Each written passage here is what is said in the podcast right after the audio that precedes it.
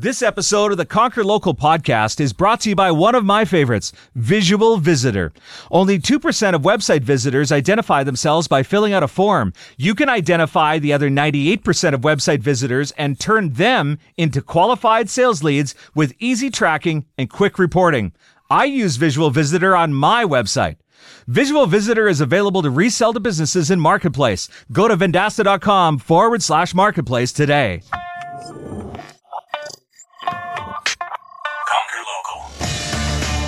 This is the Conquer Local podcast with your host, George Leith. It's another edition of the Conquer Local podcast. When we thought about building a podcast, I wanted to make sure that I brought guests onto the show that had been there, done that, doing it, and delivering. I will tell you that this edition has been five years in the making. There's one person that I have been talking to over the past five years that's really shaped the way that I see a go to market strategy. And I'm very pleased to bring him onto the program next. I'm also very pleased to announce that I am working with him at Vendasta Technologies as of earlier this year. John Jordan, the former head of digital revenue for the McClatchy Company and now executive vice president of partner development of Vendasta, coming up next.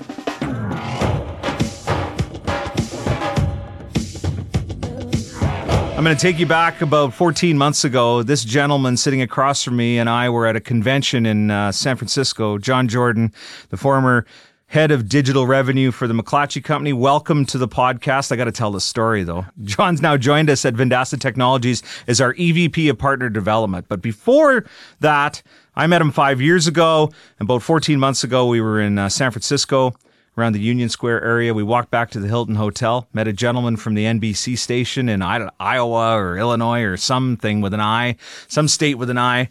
And uh, he'd won an Emmy Award. And John and I borrowed his Emmy Award, got a picture. I've posted it numerous times on my Facebook and Instagram the night that John Jordan and George Leith won an Emmy Award. So I don't know if this is Emmy Award winning podcast material yet, but let's see how the next 20 minutes or so go. Welcome to the podcast. Thank you, George. I'm excited to be here with you. So, John, um, just give us a little bit of your background and uh, how you arrived here. You've been involved in the newspaper business for a long time. Yeah, actually, I'm a I'm a newspaper dinosaur in a lot of ways. I've worked in uh, I've worked in newspapers my entire career, never outside newspapers, actually, um, for more than for about forty years, and uh, I believe in journalism. And um, what we've been doing is transforming journalism. I, I first moved to digital in 1993 way back. Um, and part of that was to protect journalism and, and move it forward. And that moved into really driving revenue and driving audience. And it's something that excites me and I have a passion for. And I think that uh, I want to carry that on here with Vendasta as well. So you and I um, use that term dinosaur, or I talk about the gray in my hair after I stopped coloring it here recently. Um, you know, we've been doing this a, a long time, but definitely uh, anybody that knows you or anybody that's worked with you would not call you a dinosaur because you are an early adopter of digital and you also are a disruptor. And, and you've been a disruptor over these years as you've tried to transition a, a legacy, you know, a, a, newspaper company that has a, a long and storied history in the United States, tried to move it into digital. And, and I, you know, there's some great lines that people that have worked with you have, have told me about you. First, uh, first one is hashtag digital revenue never sleeps. Um, and it does take naps though. And then uh, the second one being hashtag double digit growth. And, and that was the, the things that you pushed into the organization was this thing isn't going away. And this was in the early days. It isn't going away. We're going to do it and we're going to be successful with that. Let's talk about five years ago. Um, I think you moved into your last role about six years ago and you were just starting to make this change. Let's talk about some of those, those steps that you took. A, a lot has happened in that time. Back then, when I transitioned into the director of digital revenue for McClatchy, I think the organization, really the industry, was still about selling products and training was product focused. And in the end, it was really about what was better for us than what was better for the client, driving revenue and the rep receiving their commission. And uh, what happened is we, we were able to get early success, but that had more to do with the inefficiencies of the sales teams and trying to get them organized and getting them more organized and turning that on than really being scientific on how we were going to approach the business. As the revenue started to grow, uh, double digit growth from McClatchy year after year, and the nut was larger to continue that growth, we had to become more sophisticated and we really had to deal with the churn issue. And the churn issue meant part of what we had to do is we had to really change the entire way we went to market. So two churns. Um, and I and I'd like you to cover this because uh, you know let's look at both churns. There was a churn in the clients, but there was also churn in your salespeople. Yes.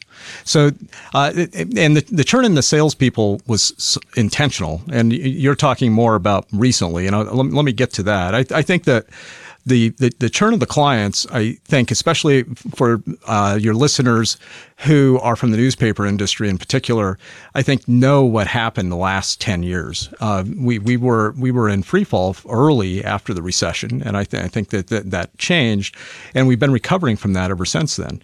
Part of that recovery, quite frankly, though, is revolutionizing the way our sales teams worked. And M- McClatchy's been working on that for the last three years or so. Uh, uh, initially started out calling it the sales reinvention. I don't know that it's really the sales reinvention anymore. It's the sales evolution evolution because it continues to change. But what that also means, depending upon the newspaper property McClatchy you walk into, the ad department from leadership on down is probably completely different today than it was 18 months ago. There's, there are some organizations where there's been a complete change right? And you know, to take this for our, our, audience, and we're excited to say we're getting listeners from all around the world. Um, when I was on my recent trip to Australia, we went through the Fairfax organization. It, that is a, a title uh, that those titles in Australia have been around for hundreds of years. And um, when you go to their newspaper buildings, it's not in the old building that it used to be in downtown. It is in a bright, modern, more like a tech feel. I come from a tech company at, at Vendasta, but the newspapers in Australia feel like tech companies. Um, and, and you saw that as well inside McClatchy. And there's other organizations in, in the U.S. that have done this as well. Right. And I wouldn't, I wouldn't say that all of ours have made, well, I know uh, ours, all of the McClatchy properties have made the transition to uh, looking like a tech company, but many of them have. They've moved out of their old buildings and are, are in more modern digs where they're able to have uh, more fun and it's not just fun, but to feel like that they are modern. They're not embarrassed to bring a client in who's looking at the old press in, in, in the foyer well, and, and I know when I was in the newspaper business, that was the exciting thing was to take the client and show them the printing press. But if they haven't subscribed to the newspaper in three years, it's not really something that gets them excited. So I get that. Let's talk about um, the thing that you undertook three years ago. There was a decision made at the time to bring in an organization called the Alexander Group. We've uh, you and I've got to know you know them very well. I've got to know them here in the past year.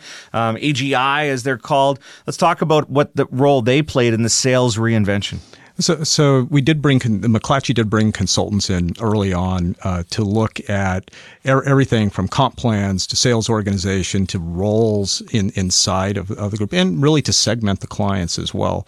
And probably for the first 18 two, two years of the of the sales evolution of our of the ad departments, uh, AGI or outside consultants were involved. At this point, I, the organization is moving forward on our own. But I, I think I think what is important there is you really need to look at this entire sales organization from top to bottom and from left to right, because the reality is there's a lot of legacy in there. And really what we're talking about is changing the way that we operate in all aspects. And the single hardest nut to crack is changing the culture. Right. And you have a famous line, and I want to make sure that we get that out there because we have listeners to the podcast that are part of organizations, large and small organizations. We've got people that are just running their own agency and they're trying to become a better salesperson. Maybe they had a product focus, but they really want to get out there and talk to the clients and relate to the clients. You have this saying that I'd like you to repeat for everybody on the podcast about what you need to have to make sure that you are not displaced in this industry. Yeah, so, so I don't know if it's really a saying. I, th- I think the key is, though, that one has to be agile today. You have to be able to maneuver. If you are, if, if, if you're a sales leader or a sales rep anywhere today, unless you're going to be able to change with the marketplace, you're going to be obsolete right? You know, there's a very famous Al Pacino line that I'd like to quote now from the uh, award-winning movie Any Given Sunday, and Al Pacino's. It's probably one of the best speeches to motivate of all time. The inches you claw for those inches, but there's this other line where he's yelling at uh, the defense, and he says, "You guys got to do something." They're down. They're down two. Uh, they're down two uh, touchdowns, and he says, "The defense, I don't know. You got to do something, and man, you got to get your head on a swivel. You got to be looking around. You got to be looking to see what's coming next. And that's really what you're talking about is you have to be looking for the next opportunity. You've got to be making that change. You got to have your head on a swivel if you're going to be a salesperson. Yeah, th- th- yeah, that's exactly right. And it's but and it's not just the salesperson, but it's also the sales leadership. And I think I think that especially mid-level management is an area that always needs a focus because without the coaching, without the support of sales reps, we talk a lot about holding sales reps accountable, and it's true. We should we should hold sales reps accountable. But it's not just about holding sales reps accountable. It's also about helping them move into the future that we're all moving toward. And that means that sales leadership has to understand that. Unfortunately, they're often the more tenured people, and that's not where the changes are make, being made. And I will tell you that anybody who embarks on sales transformation, unless you are willing to take on the culture and unless you are willing to go after the sacred cows, which also means some of the people who may be standing in the way, you shouldn't even try. Yeah, you know, there's a there's a very you know I heard this a couple. You actually were at this convention in in late uh, November. We were with a bunch of sales executives, and I was attending attending a session. It was the chief revenue officer of Lenovo Software, Sal is his name, and he made a very uh, a very interesting statement. He said that the leaders of revenue organizations have very strong opinions, loosely held, meaning they've got a strong opinion, they're going to push their agenda, but if they find some sort of data or they find some sort of a compelling argument why they need to look di- elsewhere or change that view, they need to do it. So it comes back to your agility comment again. Let's talk about uh, the mistakes. So if we can watch out for the the potential mistakes, um, during this sales transformation and the things that you were doing to move the organization, what are some things you wish you could have done differently? I, I think, as you said, uh, the process, we embarked on the process roughly three years ago, three and a half maybe.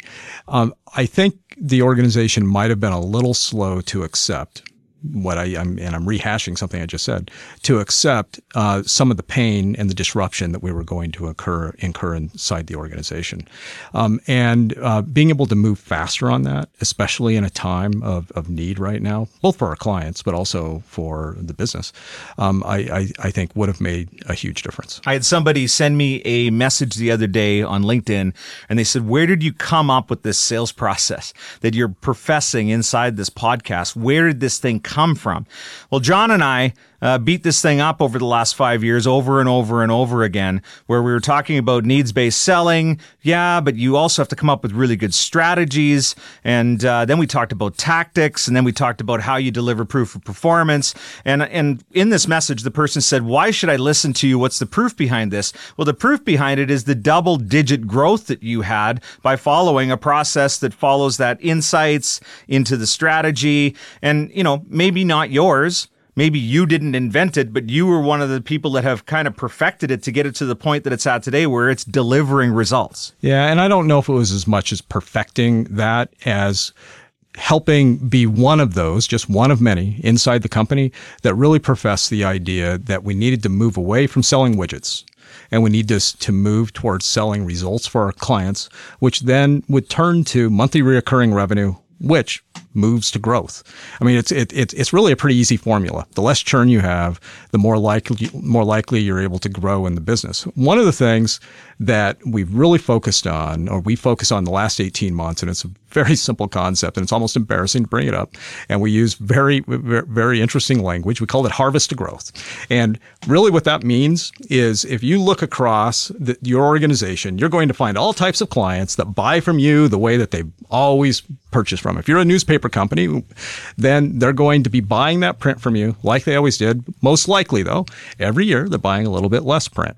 What you want to do is turn that client that you're really harvesting into a growth client. And what that means is you have to change the conversation. There's a great story. Miami Herald uh, is where uh, some of the largest wins for McClatchy with Accelerate, the digital agency out of out, out of out of my, out of uh, McClatchy, has had a lot of success finding those harvest clients and having an entirely different conversation with them to help them understand that we're not about selling you something. We're about uh, helping you succeed as a business.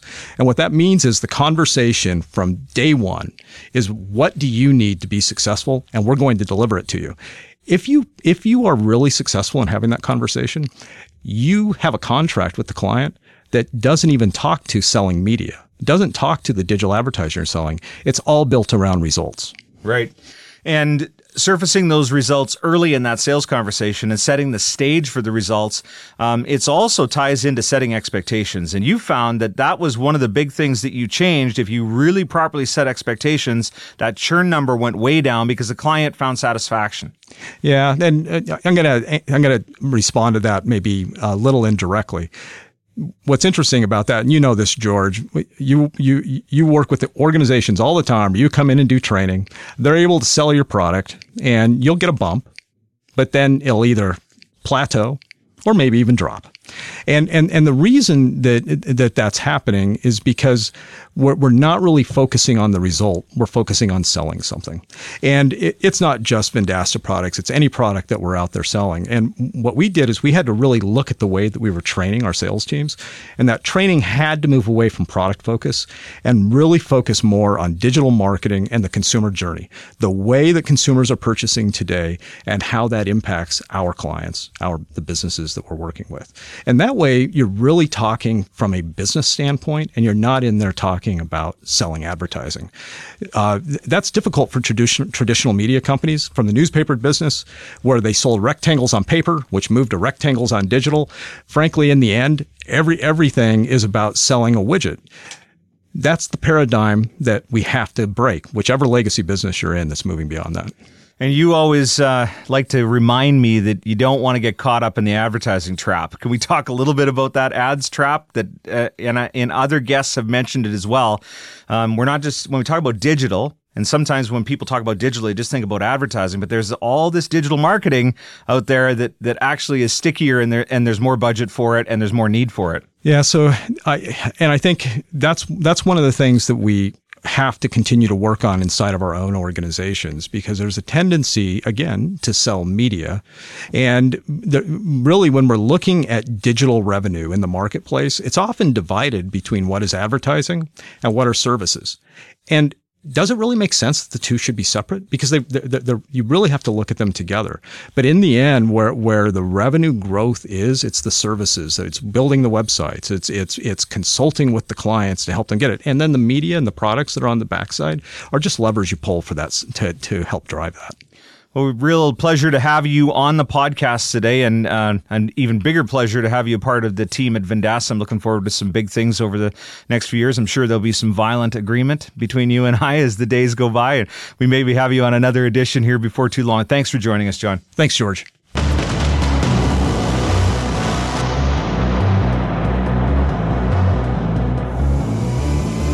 Well, truly a pleasure to have John in studio to speak to you, our listeners. I've spoke to him for tens of hundreds of hours over the last five years where we've beat this thing up, down, sideways, reinvented it, thought about it, went back and forth. I'm very privileged to be able to continue to have those conversations.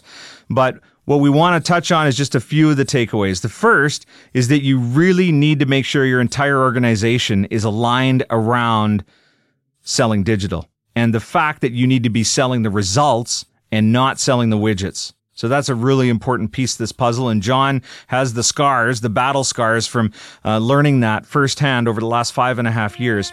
The other thing is, is you don't want to get in a trap of any one product and selling what the sales manager wants you to sell or selling what's easy.